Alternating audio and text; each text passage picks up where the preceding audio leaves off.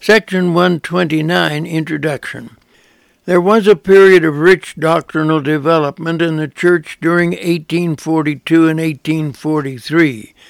This was also the period when Joseph had escaped to Illinois, but strenuous efforts were being made to capture him and carry him back to Missouri for trial and possible execution.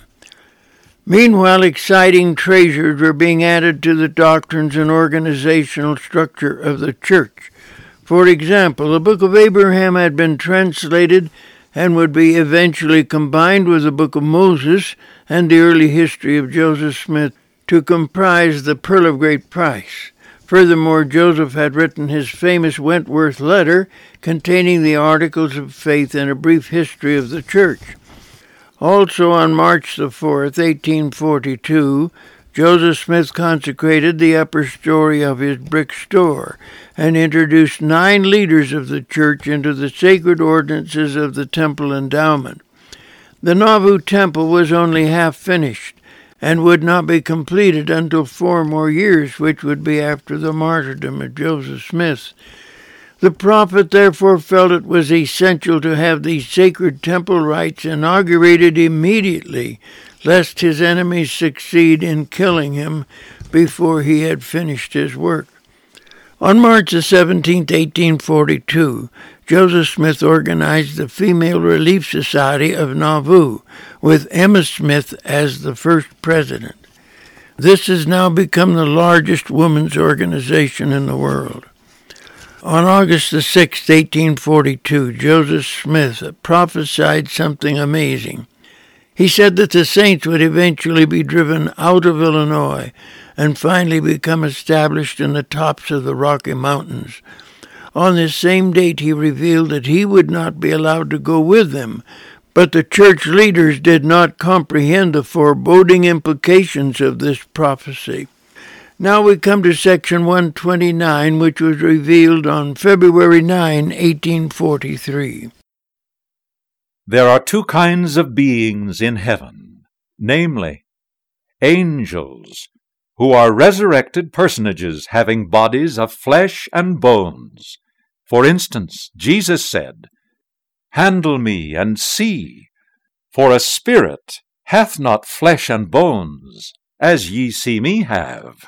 It was traditional with the various churches to assume that only spirits exist in heaven. Joseph emphasized that there are also resurrected beings there. Secondly, the spirits of just men made perfect, they who are not resurrected but inherit the same glory.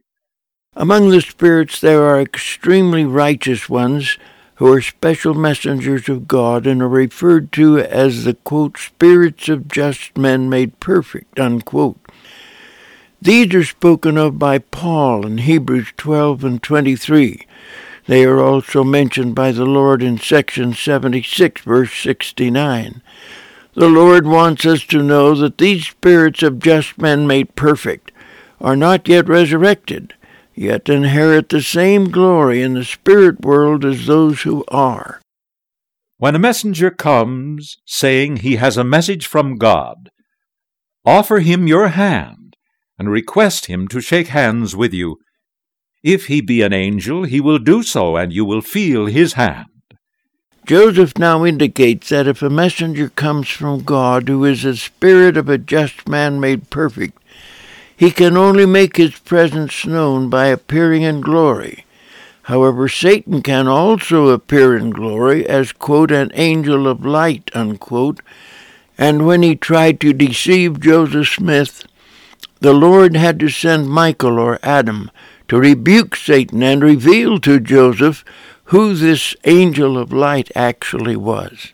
It was Satan and that's described in Doctrine and Covenants, section 128, verse 20.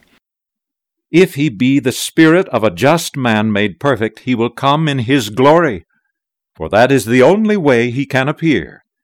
Ask him to shake hands with you, but he will not move, because it is contrary to the order of heaven for a just man to deceive. But he will still deliver his message. The prophet then gives a procedure by which a true messenger from God can be identified. If it be the devil as an angel of light, when you ask him to shake hands, he will offer you his hand, and you will not feel anything. You may therefore detect him. Joseph then describes how an evil spirit who comes as an angel of light can be identified. By offering to shake hands, he will endeavor to deceive mortal man by extending his hand. But the hand of an evil spirit, in fact, any spirit, cannot be felt. These are three grand keys whereby you may know whether any administration is from God. The revelation refers to this section as setting forth three grand keys so a person can detect an evil spirit who tries to pretend he has come as a messenger from God. Section 130 Introduction On April the 2nd, 1843, Joseph Smith attended a meeting at which Orson Hyde gave a talk. Later, at the dinner table, Joseph said he would like to suggest a number of corrections that Orson Hyde could use in his future talks. The reason we have the benefit of Joseph's comments on that occasion, and now have them in section 130 of the Doctrine and Covenants, is because Wilford Woodruff, as well as several of the other brethren, made it a point to carefully record any comments made by Joseph Smith while he was under the inspiration of the Spirit.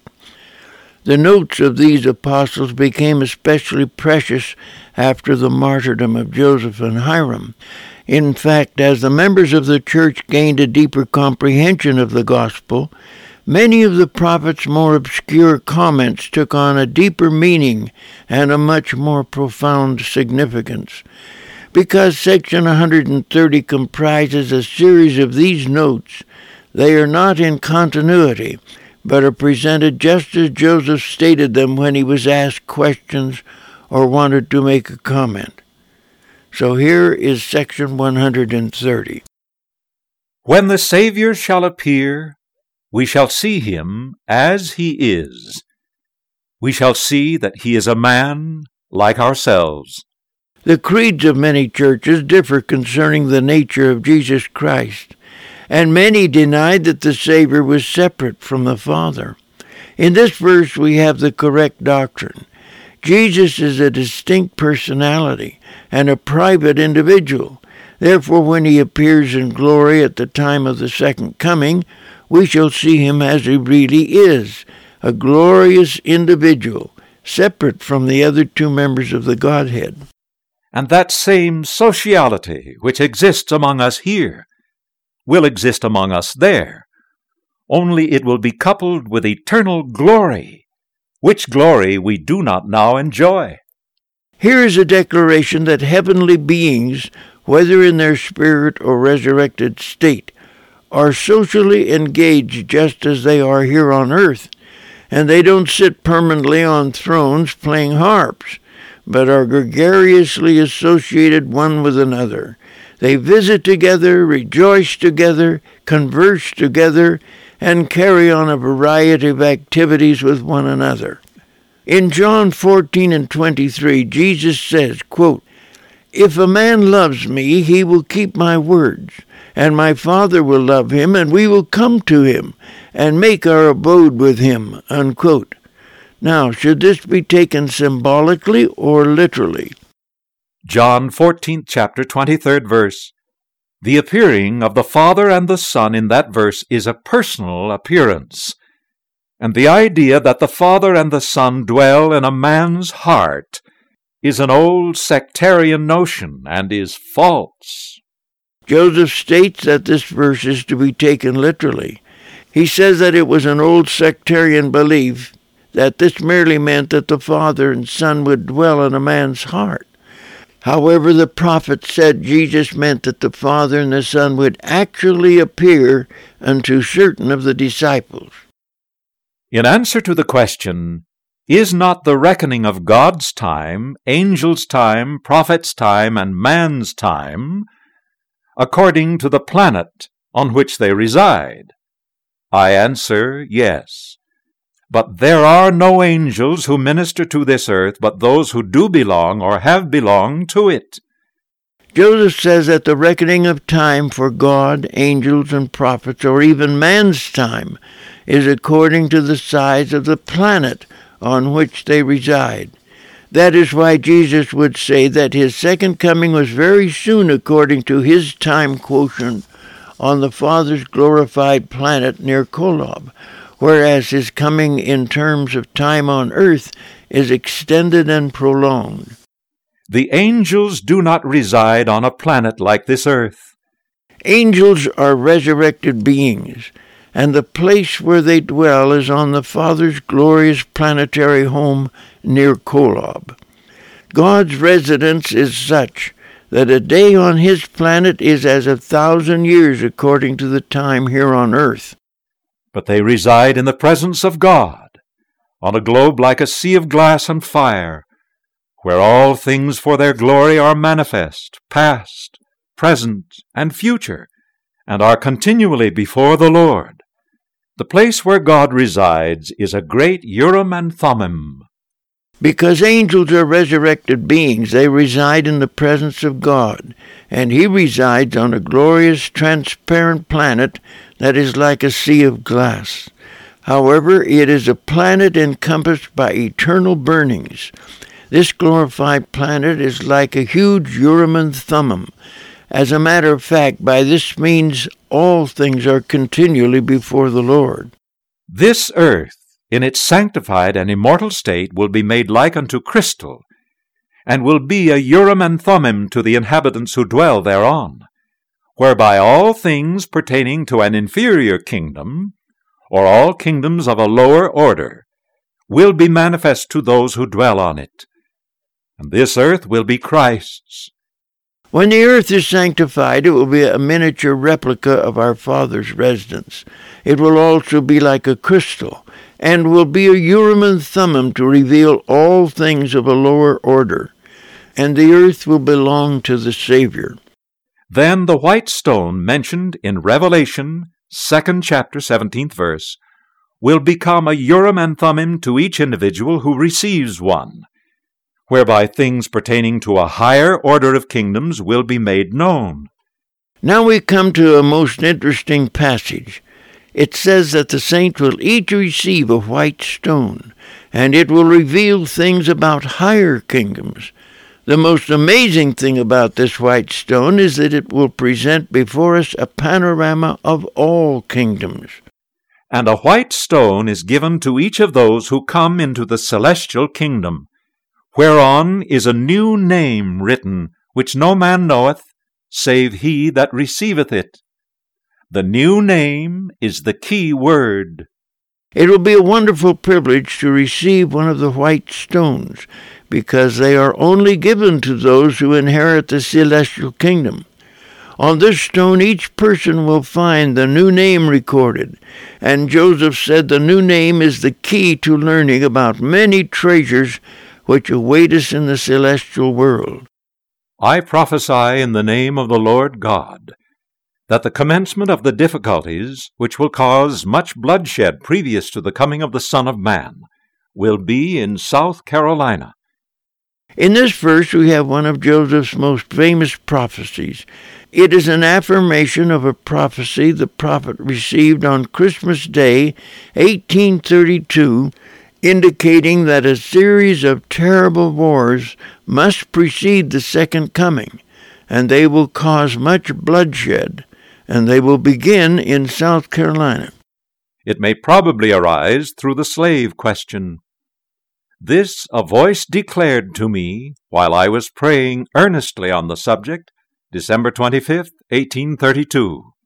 Here he says it will probably arise through the slave question Actually, 11 states seceded from the Union for fear Lincoln would outlaw slavery. However, Lincoln thought they could work out the slavery question peacefully if they remained united. And that is why he made the famous statement, quote, we will have union with or without slavery, unquote. Slavery divided the country, but the Civil War was fought to preserve the Union. I was once praying very earnestly to know the time of the coming of the Son of Man, when I heard a voice repeat the following Joseph Smith felt a deep anxiety concerning the time of the second coming of the Son of Man. This question was extremely important because Joseph Smith found himself constantly threatened with death. He had been promised that he would, quote, see, unquote, the second coming, but the patriarch did not say whether it would be in this life or the life to come. Joseph was never given a direct answer. Nevertheless, the Lord told him, Joseph, my son, if thou livest until thou art eighty five years old, thou shalt see the face of the Son of Man. Therefore let this suffice, and trouble me no more on this matter. Joseph was gently chided for pressing the Lord to give an answer to a question which the Lord was not yet ready to disclose. This is why the Lord chided the prophet just a little and said, quote, Trouble me no more on this matter. Unquote. I was left thus, without being able to decide whether this coming referred to the beginning of the millennium, or to some previous appearing, or whether I should die and thus see his face. I believe the coming of the Son of Man will not be any sooner than that time. Joseph decided that the Lord had left him with two possible options, just as he does with all those who receive patriarchal blessings and are told that they will, quote, see the coming of the Lord, unquote. But they don't know whether it will be in this life or after they are resurrected. In either case, their patriarchal blessings will be literally fulfilled. In verse 17, Joseph said that as a result of this revelation, he didn't believe the second coming would come before his 85th birthday. Whatever principle of intelligence we attain unto in this life, it will rise with us in the resurrection. Now the prophet had a warm commendation for the diligent student of both the gospel and the practical aspects of life. He said, and if a person gains more knowledge and intelligence in this life through his diligence and obedience than another, he will have so much the advantage in the world to come. Eternal progression is a learning process, and those who earnestly seek to comprehend the truths in many areas will have that much more advantage in the next life. And now the Lord lays down an eternal principle which prevails in both this life and in the next he said, There is a law, irrevocably decreed in heaven, before the foundations of this world, upon which all blessings are predicated. And when we obtain any blessing from God, it is by obedience to that law upon which it is predicated. It doesn't matter whether it is tithing, honesty, charity, chastity, or any of the commandments. They have all their irrevocable blessing which accompanies them. Now this section concludes with two completely different subjects, as Joseph says. The Father has a body of flesh and bones as tangible as man's, the Son also. But the Holy Ghost has not a body of flesh and bones, but is a personage of spirit.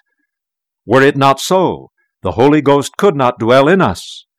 In all Scripture, there is no better description of the Godhead than this verse. Then Joseph says, A man may receive the Holy Ghost, and it may descend upon him, and not tarry with him. For example, this explains why the three witnesses could be endowed with the Spirit sufficiently to select the first quorum of the twelve, and yet afterwards lose that Spirit and leave the church. There are many examples in church history where this same phenomenon occurs. It was usually when certain men rose to high stations and then let pride overtake them so that the Spirit departed from them and they lost their calling.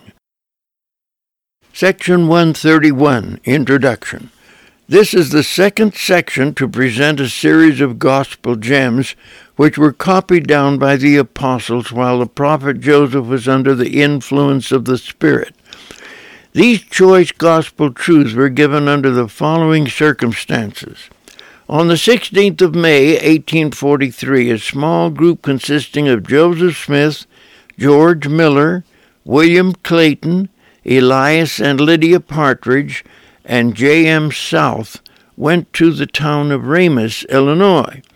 This town was located about 22 miles southeast of Nauvoo.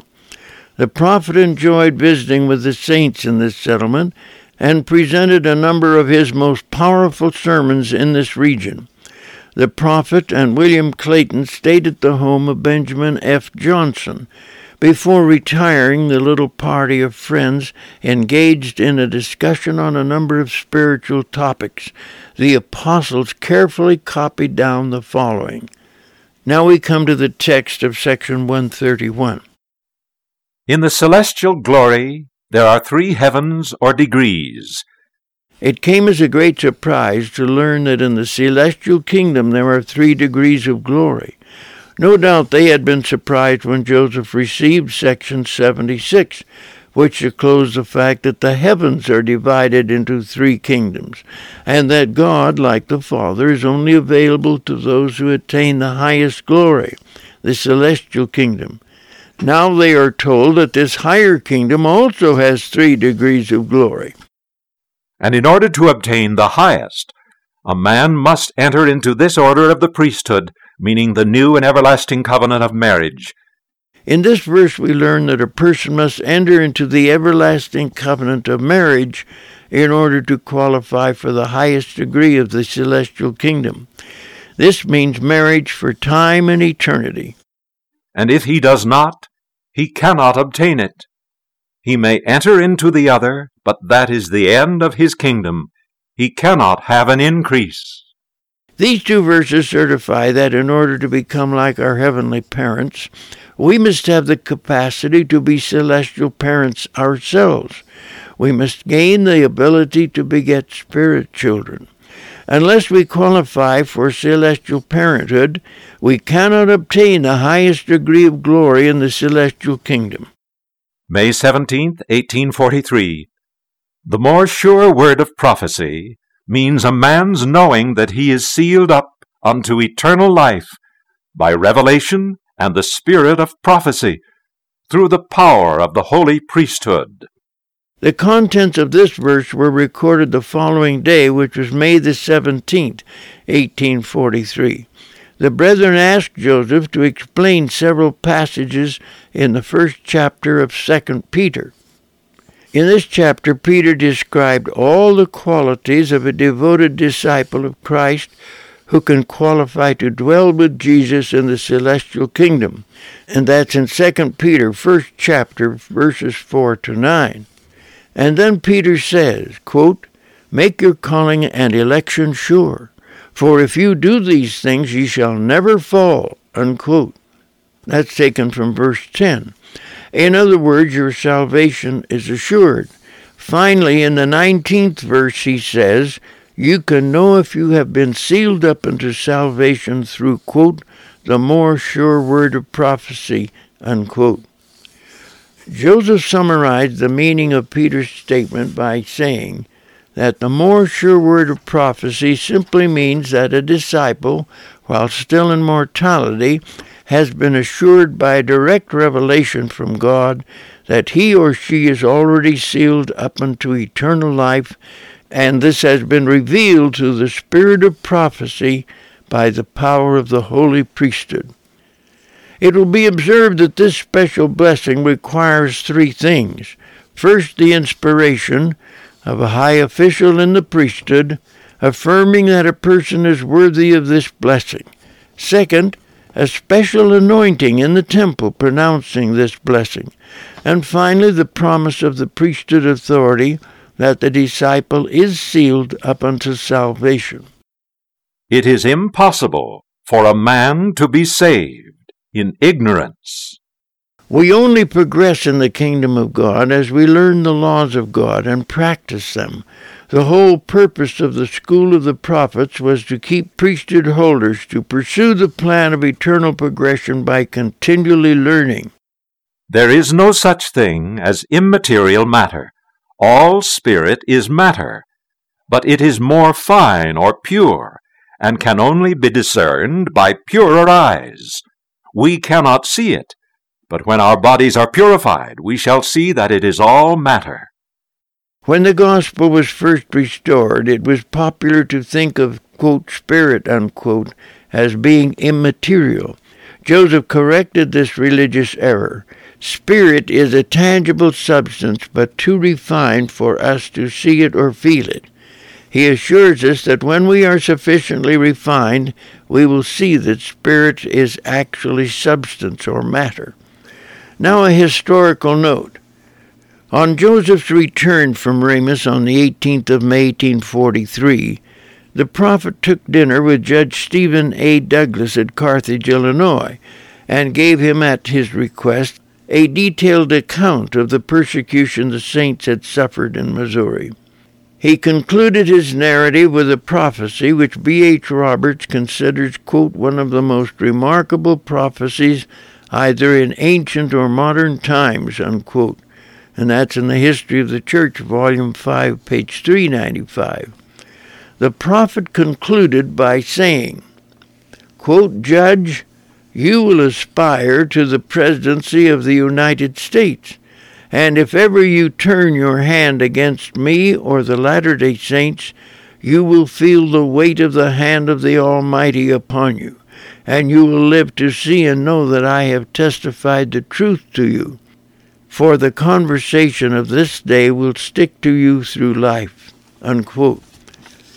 Judge Douglas did aspire to the presidency of the United States, and on the 23rd of June, 1860, he was nominated by the Democratic Party to be President of the United States. Judging from appearances, his election was assured, for his party in the preceding election polled over half a million votes more than the opposing parties. But amazingly, Judge Douglas failed miserably. On the 12th of June, 1857, long after the Latter day Saints had been driven to the Rocky Mountains, Judge Douglas turned his hand against the Latter day Saints. In spite of the warning of the prophet Joseph, he delivered a speech at Springfield, Illinois, in which he accused the Latter day Saints of practically all the crimes in the Penal Code, knowing that he did so falsely but he was doing it to gain favor among the enemies of the church. What followed was exactly what the prophet had predicted would happen. He was defeated. Abraham Lincoln carried 18 states. Breckinridge carried 11 states, Bell three states, and Judge Douglas only one state. Less than a year after his defeat, Judge Douglas died. He was disappointed, heartbroken, and only 48 years of age. This complete story is set forth in the History of the Church, Volume 5, pages 393 to 398. Section 132 Introduction. Now we come to the section on the patriarchal order of marriage or the principle of plural marriage. Joseph Smith learned about this aspect of the priesthood very gradually. He first came across this doctrine very early in his prophetic career while he was translating the Book of Mormon. During the ministry of Lehi's son Jacob, the people began to secretly acquire many wives and concubines. They justified their immoral acts on the grounds that it was approved of God in Old Testament times Jacob quoted the Lord as saying, quote, Wherefore I, the Lord God, will not suffer that this people shall be like unto them of old. For there shall not any man among you have save it be one wife, and concubines he shall have none. Unquote. Joseph Smith was raised in puritanical New England, and to his mind the Book of Mormon marriage formula sounded very reassuring. However, Jacob went on to quote the Lord as saying, quote, For if I will, saith the Lord of hosts, raise up seed unto me, I will command my people, otherwise they shall hearken unto these things. Unquote. Now that's in Jacob chapter 2, verse 30. To Joseph Smith, this meant that unless God specifically commanded it, it would be a sin to have more than one wife. But what about the Old Testament, where the patriarchs had more than one family? Well, it was never very extensive. Abraham had one plural wife, Isaac had one plural wife, and Jacob had only four wives. But what about David and Solomon? David had a number of wives sealed to him by the prophet Nathan and other prophets who held the sealing keys. The Lord said all of these were acceptable to the Lord until he committed adultery with the wife of Uriah. Then he fell from exaltation, and the Lord says that when David died and passed into the next world, he found that all of these wives had been taken away from him and given to another. And that's in Doctrine and Covenants, section 132, verse 39. As for Solomon, he was a very righteous man up to the age of 49. He had seen the Lord twice. He probably had many wives sealed to him, but the Bible gives him credit for having only one son, named Rehoboam. However, quote, when he was old, unquote, and that's in 1 Kings 11 and 4, quote, he behaved as though chronic senility assaulted his whole personality. He turned away from God and worshipped in pagan temples. He fortified his political alliances with hundreds of princesses from the tributary nations which paid tribute to Israel. In his senile insanity, he surrounded himself with over a thousand wives and concubines and yet the scriptures mention no children being born to him. Now, since David had sinned and lost all of his wives originally sealed to him under the priesthood, it would be assumed that the same would happen to Solomon after his apostasy and collapse. However, he had enjoyed such a glorious history of righteous administration up until he was 49 it may have been in the providence of God to let him escape the wrath of God's justice because of his mental disorder which swept over him when he was old. So Joseph Smith no doubt felt that there was no excuse for plural marriage as far as the example of David and Solomon were concerned. In fact, the Book of Mormon said that their examples were, quote, abominable before me, saith the Lord, unquote and that's in Jacob 2 and 24. However, in 1832, when Joseph was revising the Bible, he was still troubled that the ancient patriarchs practiced plural marriage with the Lord's consent.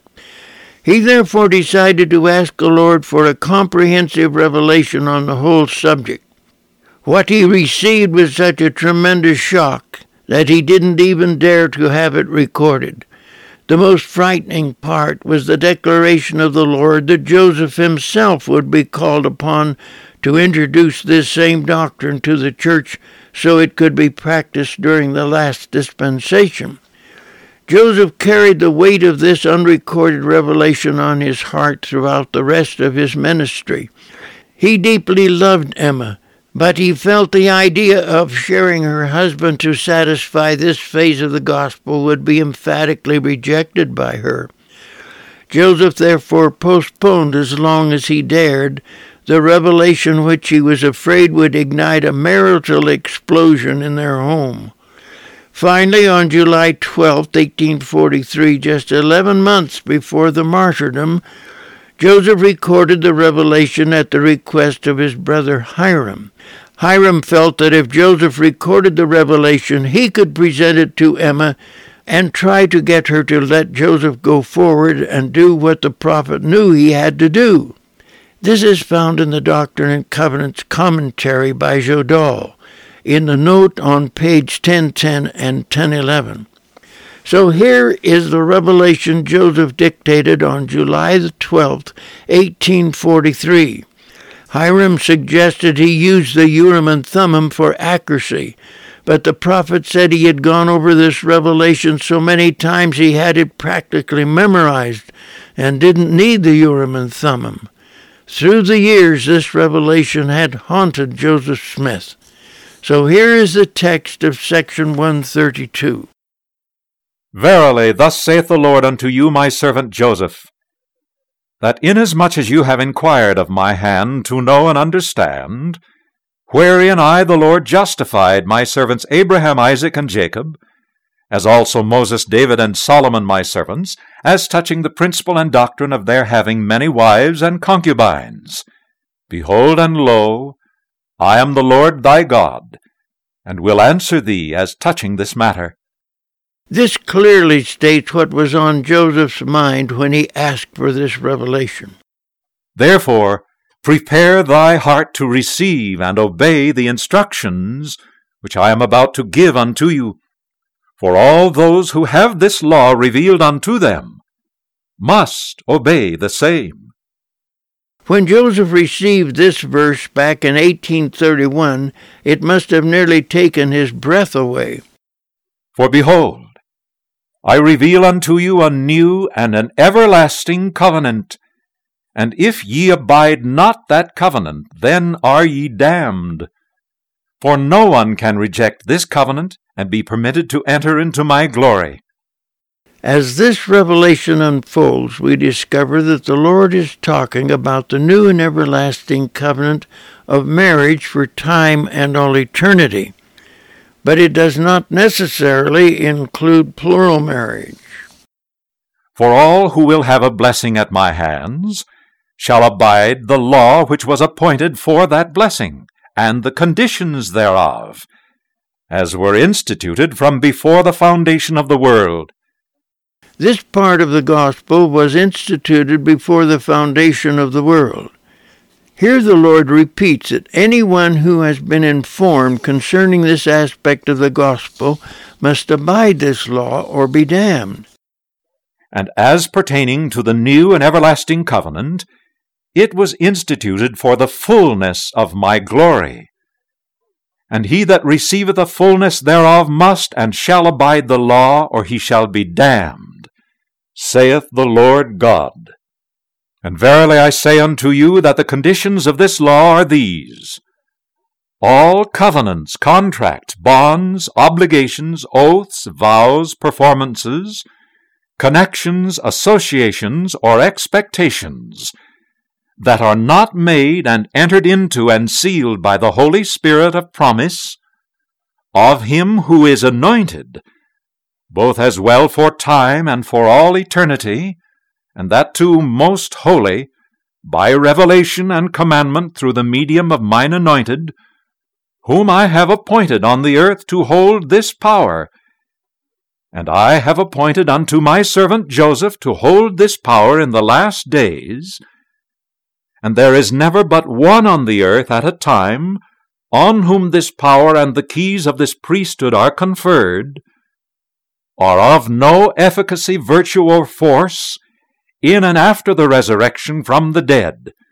For all contracts that are not made unto this end have an end when men are dead.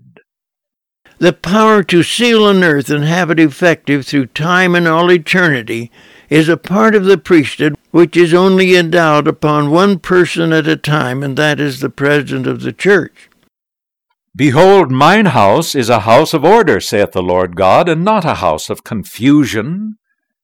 Will I accept of an offering, saith the Lord, that is not made in my name? Or will I receive at your hands that which I have not appointed? that one man who has received this power from God can delegate it, but no man can usurp it. The Lord will never accept an ordinance, covenant, or offering unless it is actually in his name. And will I appoint unto you, saith the Lord, except it be by law, even as I and my Father ordained unto you before the world was. It must be by God's law, which was ordained and established before the world was.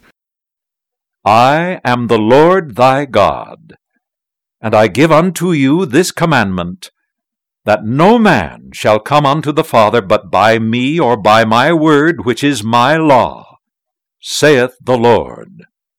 In the vast eternities there is no way to come unto God the Father except by the word of Christ, which is his law.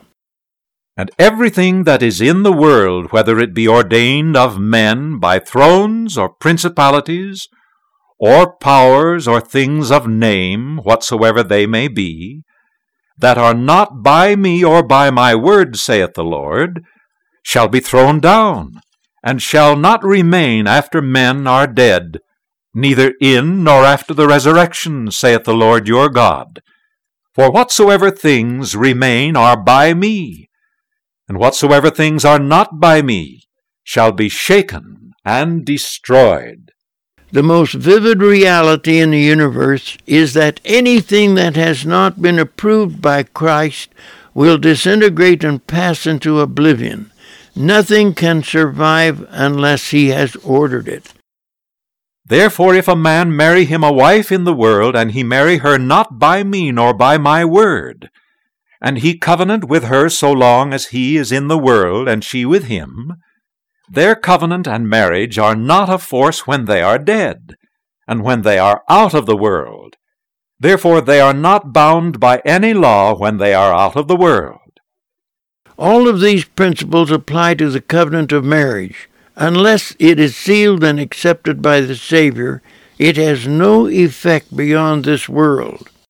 Therefore, when they are out of the world, they neither marry nor are given in marriage, but are appointed angels in heaven, which angels are ministering servants, to minister for those who are worthy of a far more and an exceeding and an eternal weight of glory those who arrive in the spirit world without the benefit of eternal covenants ratified by the Savior will be appointed angels who will serve those who have made themselves worthy of a higher order. For these angels did not abide my law. Therefore they cannot be enlarged, but remain separately and singly without exaltation in their saved condition to all eternity and from henceforth are not gods, but are angels of God forever and ever. Angels are those who did not obey the higher order, and they are incapable of being exalted or enlarged. They will never be gods. They will never have an increase. They will be locked into the status of angels forever. And again, verily I say unto you, if a man marry a wife, and make a covenant with her for time and for all eternity. If that covenant is not by me or by my word, which is my law, and is not sealed by the Holy Spirit of promise, through him whom I have anointed and appointed unto this power, then it is not valid neither of force when they are out of the world, because they are not joined by me, saith the Lord, neither by my word. When they are out of the world, it cannot be received there, because the angels and the gods are appointed there, by whom they cannot pass. They cannot therefore inherit my glory, for my house is a house of order, saith the Lord God. Of course, there are those who sincerely think they are under the covenant for time and eternity when they are not unless their covenant is authoritatively sealed and authenticated by the Holy Spirit of promise, it will not be valid in the eternities. They will be halted at the gates where those of the higher eternal nature are allowed to pass. And again, verily I say unto you, if a man marry a wife by my word, which is my law, and by the new and everlasting covenant, and it is sealed unto them by the Holy Spirit of promise, by him who is anointed, unto whom I have appointed this power and the keys of this priesthood. And it shall be said unto them, Ye shall come forth in the first resurrection, and if it be after the first resurrection, in the next resurrection, and shall inherit thrones, kingdoms, principalities, and powers, dominions, all heights and depths. Then shall it be written in the Lamb's book of life that he shall commit no murder whereby to shed innocent blood. And if ye abide in my covenant, and commit no murder whereby to shed innocent blood, it shall be done unto them in all things whatsoever my servant hath put upon them, in time and through all eternity and shall be of full force when they are out of the world. And they shall pass by the angels and the gods which are set there, to their exaltation and glory in all things, as hath been sealed upon their heads, which glory shall be a fullness and a continuation of the seeds forever and ever. On the other hand, those who have qualified for godhood by worthily embracing the higher law will come forth in the first resurrection or in one soon afterwards and are heirs to God's greatest blessings. However, the plan does not include those who have shed innocent blood or denied the Holy Ghost, which is like being an ancillary to the shedding of the innocent blood of Christ Himself. If they have not committed these unpardonable sins, but have lived according to their eternal covenants, they will receive celestial bodies that are capable of producing offspring forever. Then shall they be gods, because they have no end.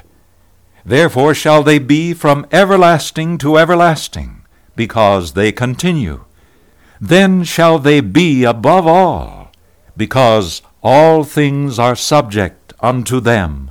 Then shall they be gods, because they have all power, and the angels are subject unto them. Thus they become gods, and all things are subject to them. They have power over the intelligences which belong to this round of creation. Even the angels are subject to them. Verily, verily, I say unto you, Except ye abide my law, ye cannot attain to this glory. For strait is the gate, and narrow the way that leadeth unto the exaltation and continuation of the lives, and few there be that find it, because ye receive me not in the world, neither do ye know me. Of course, each person must abide by the celestial law that prevails in eternity and allows a person to pass through the strait gate that leads to eternal extension of lives. Unfortunately, few there be that gain these glorious blessings, because so many reject the gospel and the salvation of Jesus Christ through the atonement. But if ye receive me in the world, then shall ye know me, and shall receive your exaltation that where I am, ye shall be also.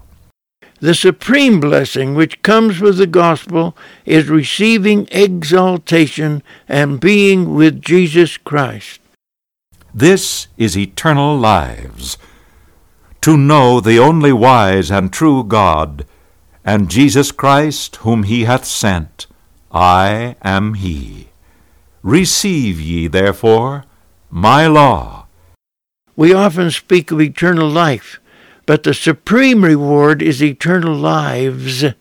This means to know God and become like Him. Broad is the gate, and wide the way that leadeth to the deaths, and many there are that go in thereat, because they receive me not, neither do they abide in my law. For the masses who reject the plan of salvation, there is a wide gate that leads to death or further separation from the Father. All who pass through this gate must pay for their own sins to the uttermost farthing. Verily, verily, I say unto you, if a man marry a wife according to my word, and they are sealed by the Holy Spirit of promise, according to mine appointment, and he or she shall commit any sin or transgression of the new and everlasting covenant whatever, and all manner of blasphemies, and if they commit no murder wherein they shed innocent blood, yet they shall come forth in the first resurrection, and enter into their exaltation. But they shall be destroyed in the flesh, and shall be delivered unto the buffetings of Satan, unto the day of redemption saith the Lord God. But if a person enters into the holy covenant of marriage and then commits all kinds of sins, he will still be forgiven, even though he must suffer the buffetings of Satan and be punished for those sins until the day of redemption. The blasphemy against the Holy Ghost, which shall not be forgiven in the world nor out of the world, is in that ye commit murder wherein ye shed innocent blood, and assent unto my death, after ye have received my new and everlasting covenant, saith the Lord God. And he that abideth not this law can in no wise enter into my glory, but shall be damned, saith the Lord. Here is the definition of sinning against the Holy Ghost, which cannot be forgiven. It is blaspheming or denying the Holy Ghost, which is like assenting to the Saviour's crucifixion. I am the Lord thy God, and will give unto thee the law of my holy priesthood, as was ordained by me and my Father before the world was. The Lord promises to give to Joseph Smith the same power of the holy priesthood that was ordained by the Savior and the Father before the world was created. Abraham received all things, whatsoever he received, by revelation and commandment, by my word, saith the Lord, and hath entered into his exaltation, and sitteth upon his throne.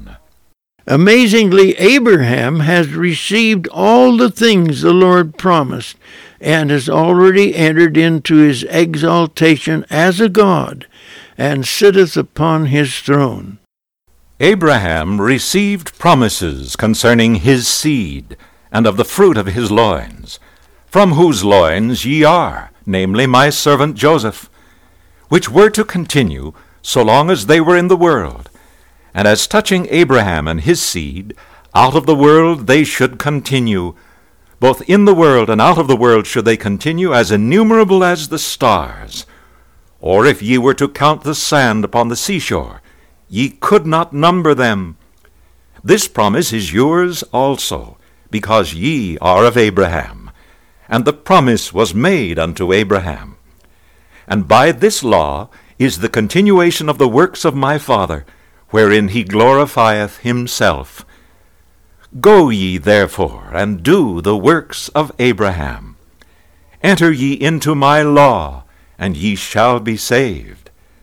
But if ye enter not into my law, ye cannot receive the promise of my Father, which he made unto Abraham. Abraham was promised that his seed would be as innumerable as the stars. This promise is also made to Joseph Smith. Therefore, Joseph and his wife should enter this new and everlasting covenant. If they do not, they cannot receive the blessings promised to Abraham. God commanded Abraham, and Sarah gave Hagar to Abraham to wife. And why did she do it? Because this was the law and from Hagar sprang many people. This therefore was fulfilling, among other things, the promises. Now the Lord lays the foundation for the understanding of the eternal plurality of marriages. He says that when God commanded Sarah to give her servant Hagar to Abraham as his wife, she obeyed because she knew it was the law. Was Abraham therefore under condemnation? Verily I say unto you, Nay, for I, the Lord, commanded it. Did Abraham commit a sin by entering into a plural marriage? The Lord said he did not, because God commanded it. Abraham was commanded to offer his son Isaac. Nevertheless, it was written, Thou shalt not kill. Abraham, however, did not refuse, and it was accounted unto him for righteousness. In the same way, Abraham was commanded to sacrifice his son Isaac.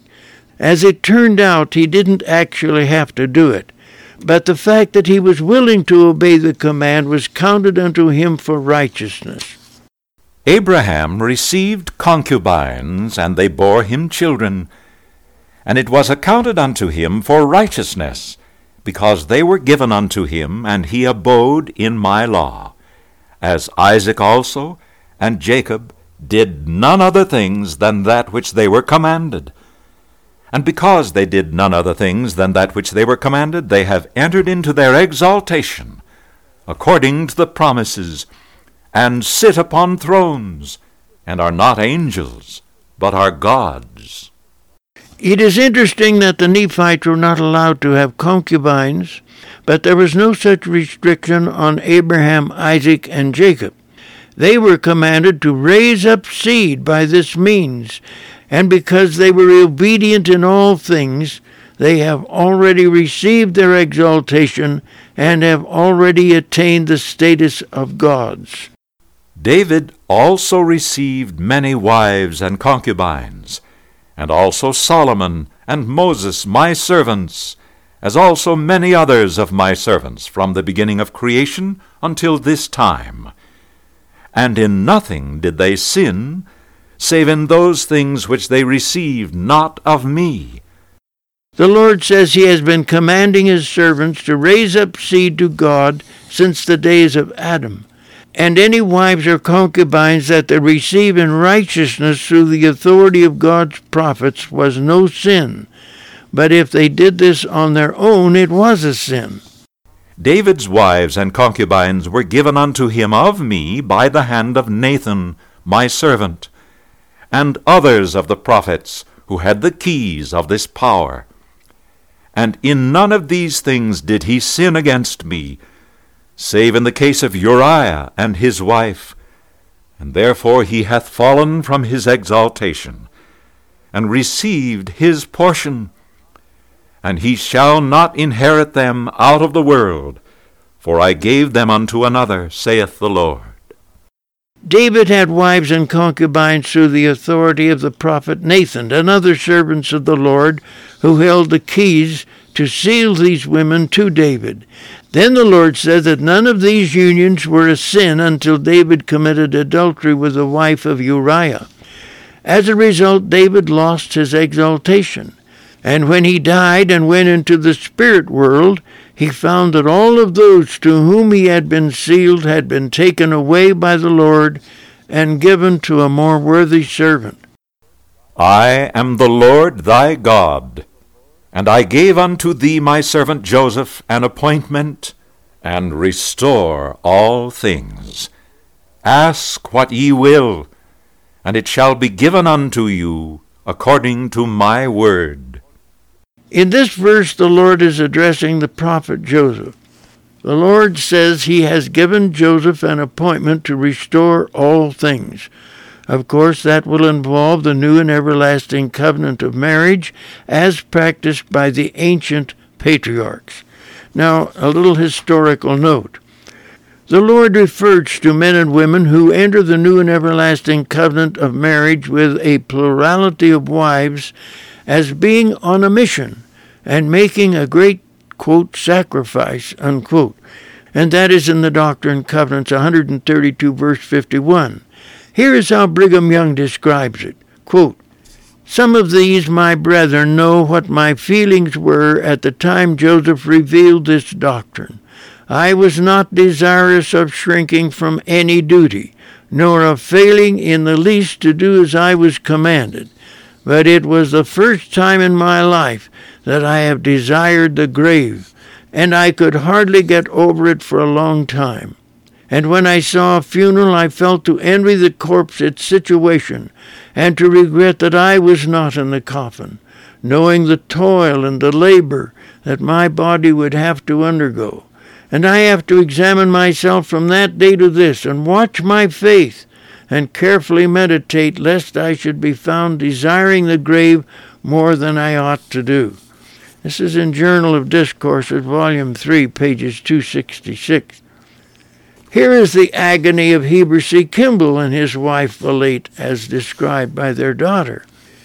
She says her father, after having received this command, would walk the floor till nearly morning, and sometimes the agony of his mind was so terrible that he would wring his hands and weep like a child, and beseech the Lord to be merciful and reveal the principle to his wife. This prayer was heard. Mrs. Kimball had a vision, and with a countenance beaming with joy, for she was filled with the Spirit of God, she returned to my father, saying, quote, Heber, what you kept from me, the Lord has shown me. Unquote. And now continuing the daughter's commentary, quote, She covenanted to stand by him and honor the principle, which covenant she faithfully kept. And though her trials were often heavy and grievous to bear, she knew that Father was also being tried, and her integrity was unflinching to the end. She gave my father many wives, and they always found in my mother a faithful friend. Unquote.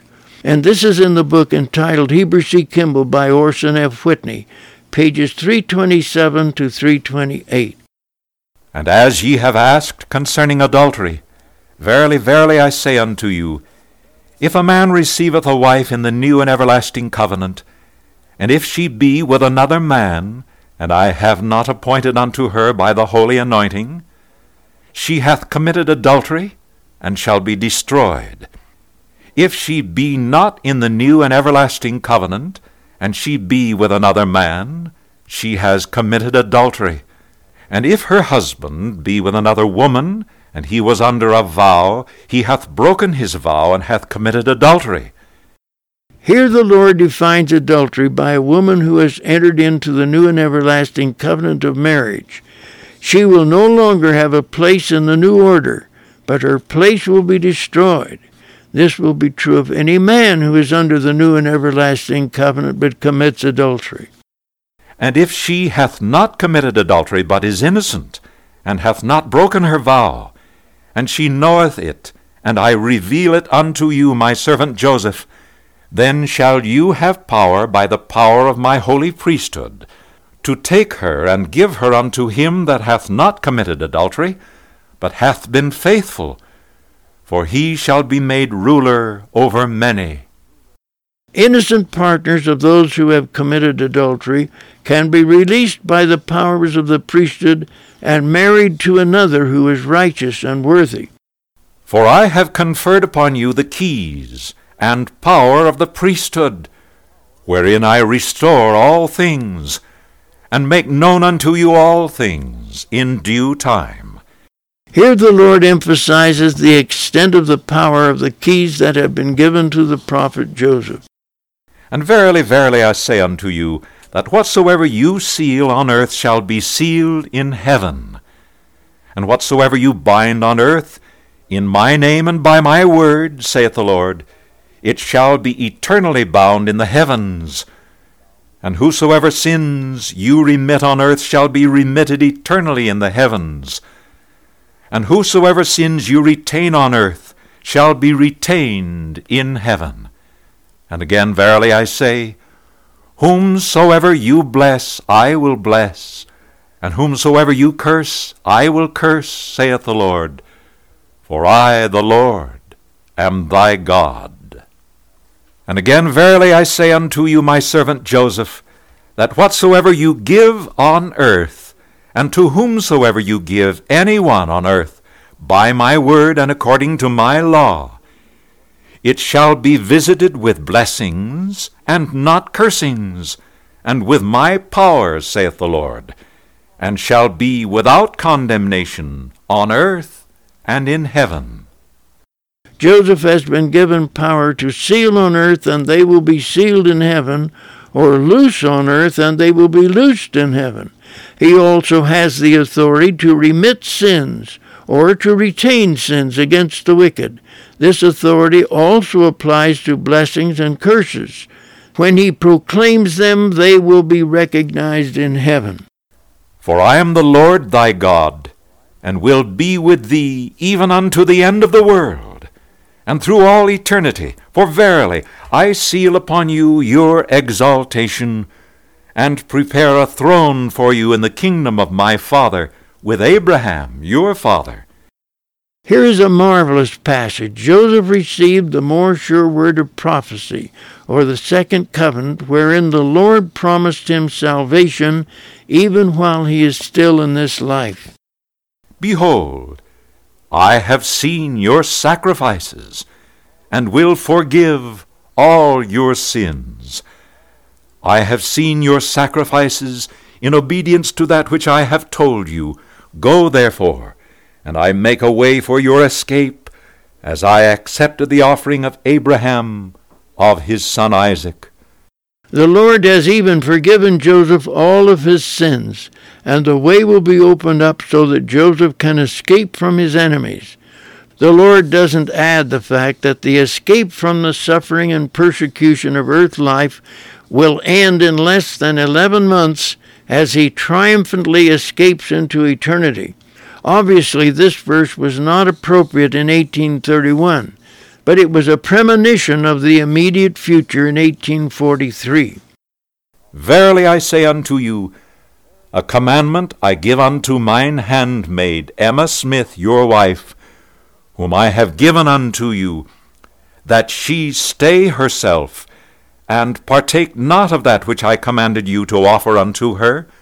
For I did it, saith the Lord, to prove you all, as I did Abraham, and that I might require an offering at your hand by covenant and sacrifice.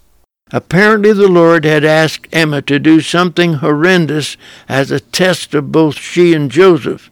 Here the Lord cancels the test. And let mine handmaid Emma Smith receive all those that have been given unto my servant Joseph, and who are virtuous and pure before me. And those who are not pure and have said they were pure shall be destroyed, saith the Lord God. Instead, the Lord commands Emma to receive all those who have been given to Joseph who are virtuous and pure. If any were not pure and lied about it, they will be destroyed. For I am the Lord thy God, and ye shall obey my voice. And I give unto my servant Joseph, that he shall be made ruler over many things. For he hath been faithful over a few things, and from henceforth I will strengthen him. Here Joseph is commanded for his faithfulness and promised he will be the ruler of many things. And I command mine handmaid Emma Smith to abide and cleave unto my servant Joseph, and to none else. But if she will not abide this commandment, she shall be destroyed, saith the Lord. For I am the Lord thy God, and will destroy her if she abide not in my law. Emma is commanded to cleave unto her husband and to none others. After the martyrdom of Joseph Smith, Emma became confused and lonely, and three years after the martyrdom, she married a non member named Lewis C. Bidamon. She then drifted away from the church and died in Nauvoo, April the 30th, 1879. But if she will not abide this commandment, then shall my servant Joseph do all things for her, even as he hath said. And I will bless him and multiply him, and give unto him an hundredfold in this world of fathers and mothers, brothers and sisters, houses and lands, wives and children, and crowns of eternal lives in the eternal worlds. This is an interesting verse where the Lord says that if Emma would not abide by the commandment of this revelation, Joseph is to provide for her but go forward without her to fulfill the commandments he has been given. And again, verily I say, let mine handmaid forgive my servant Joseph his trespasses, and then shall she be forgiven her trespasses, wherein she has trespassed against me and I, the Lord thy God, will bless her and multiply her, and make her heart to rejoice. Emma is commanded to forgive Joseph his trespasses, so that Emma can be forgiven her trespasses against the Lord. If she does this, she will be blessed. And again I say, Let not my servant Joseph put his property out of his hands, lest an enemy come and destroy him. For Satan seeketh to destroy. For I am the Lord thy God, and he is my servant. And behold, and lo, I am with him, as I was with Abraham, thy father, even unto his exaltation and glory. Joseph is commanded to keep his property and not let it slip out of his control. Otherwise, his enemies will take advantage of him. Now, As touching the law of the priesthood, there are many things pertaining thereunto. Verily, if a man be called of my father, as was Aaron, by mine own voice, and by the voice of him that sent me, and I have endowed him with the keys of the power of this priesthood, if he do anything in my name and according to my law and by my word, he will not commit sin, and I will justify him. Let no one, therefore, set on my servant Joseph, for I will justify him, for he shall do the sacrifice which I require at his hands for his transgressions, saith the Lord your God. We are at a loss to discover precisely what transgressions Joseph has committed, for which he will gain forgiveness through his sacrifice. And again, as pertaining to the law of the priesthood, if any man espouse a virgin, and desire to espouse another, and the first give her consent, and if he espouse the second, and they are virgins, and have vowed to no other man, then is he justified. He cannot commit adultery, for they are given unto him. For he cannot commit adultery with that that belongeth unto him and to no one else. In this verse, the Lord sets forth a key principle connected with plural marriage. It is the principle that if a man is desirous to marry a second virgin, he must gain the permission of the first wife. This having been done, he can marry the second virgin, and it will not be adultery. And if he have ten virgins given unto him by this law, he cannot commit adultery, for they belong to him, and they are given unto him. Therefore is he justified. This will not only be true of the second virgin, but the same principle applies with any number of virgins, even ten. They are given to him by the priesthood, and their union together will not violate the law of chastity. But if one or either of the ten virgins, after she is espoused, shall be with another man. She has committed adultery and shall be destroyed. For they are given unto him to multiply and replenish the earth, according to my commandment, and to fulfill the promise which was given by my Father before the foundation of the world, and for their exaltation in the eternal worlds, that they may bear the souls of men. For herein is the work of my Father continued, that he may be glorified. If any of these women fail to maintain her chastity, she will be considered guilty of adultery and will lose her place in the family circle. The Lord says this penalty is because she was honored and allowed to enter into her sacred association to multiply and replenish the earth. In fact, Jesus says, Herein is the work of my Father continued, that he may be glorified. This demonstrates how important it is to the Father to have his worthy servants who are commanded to do so to raise up seed unto him through choice family lines in accordance with the new covenant of marriage. And again, Verily, verily, I say unto you, if any man have a wife who holds the keys of this power, and he teaches unto her the law of my priesthood, as pertaining to these things, then shall she believe and administer unto him, or she shall be destroyed, saith the Lord your God, for I will destroy her. For I will magnify my name upon all those who receive and abide in my law. Therefore, it shall be lawful in me, if she receive not this law, for him to receive all things whatsoever I, the Lord his God, will give unto him, because she did not believe and administer unto him according to my word.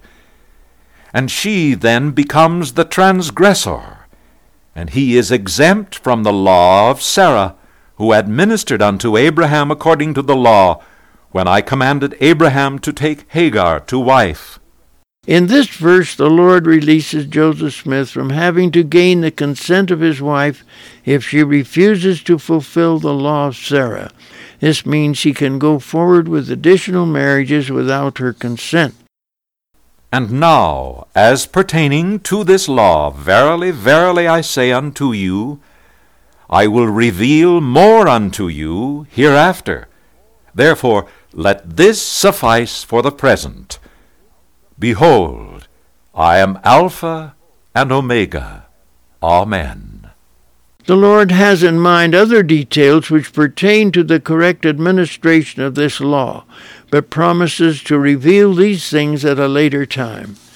And now a brief historical note.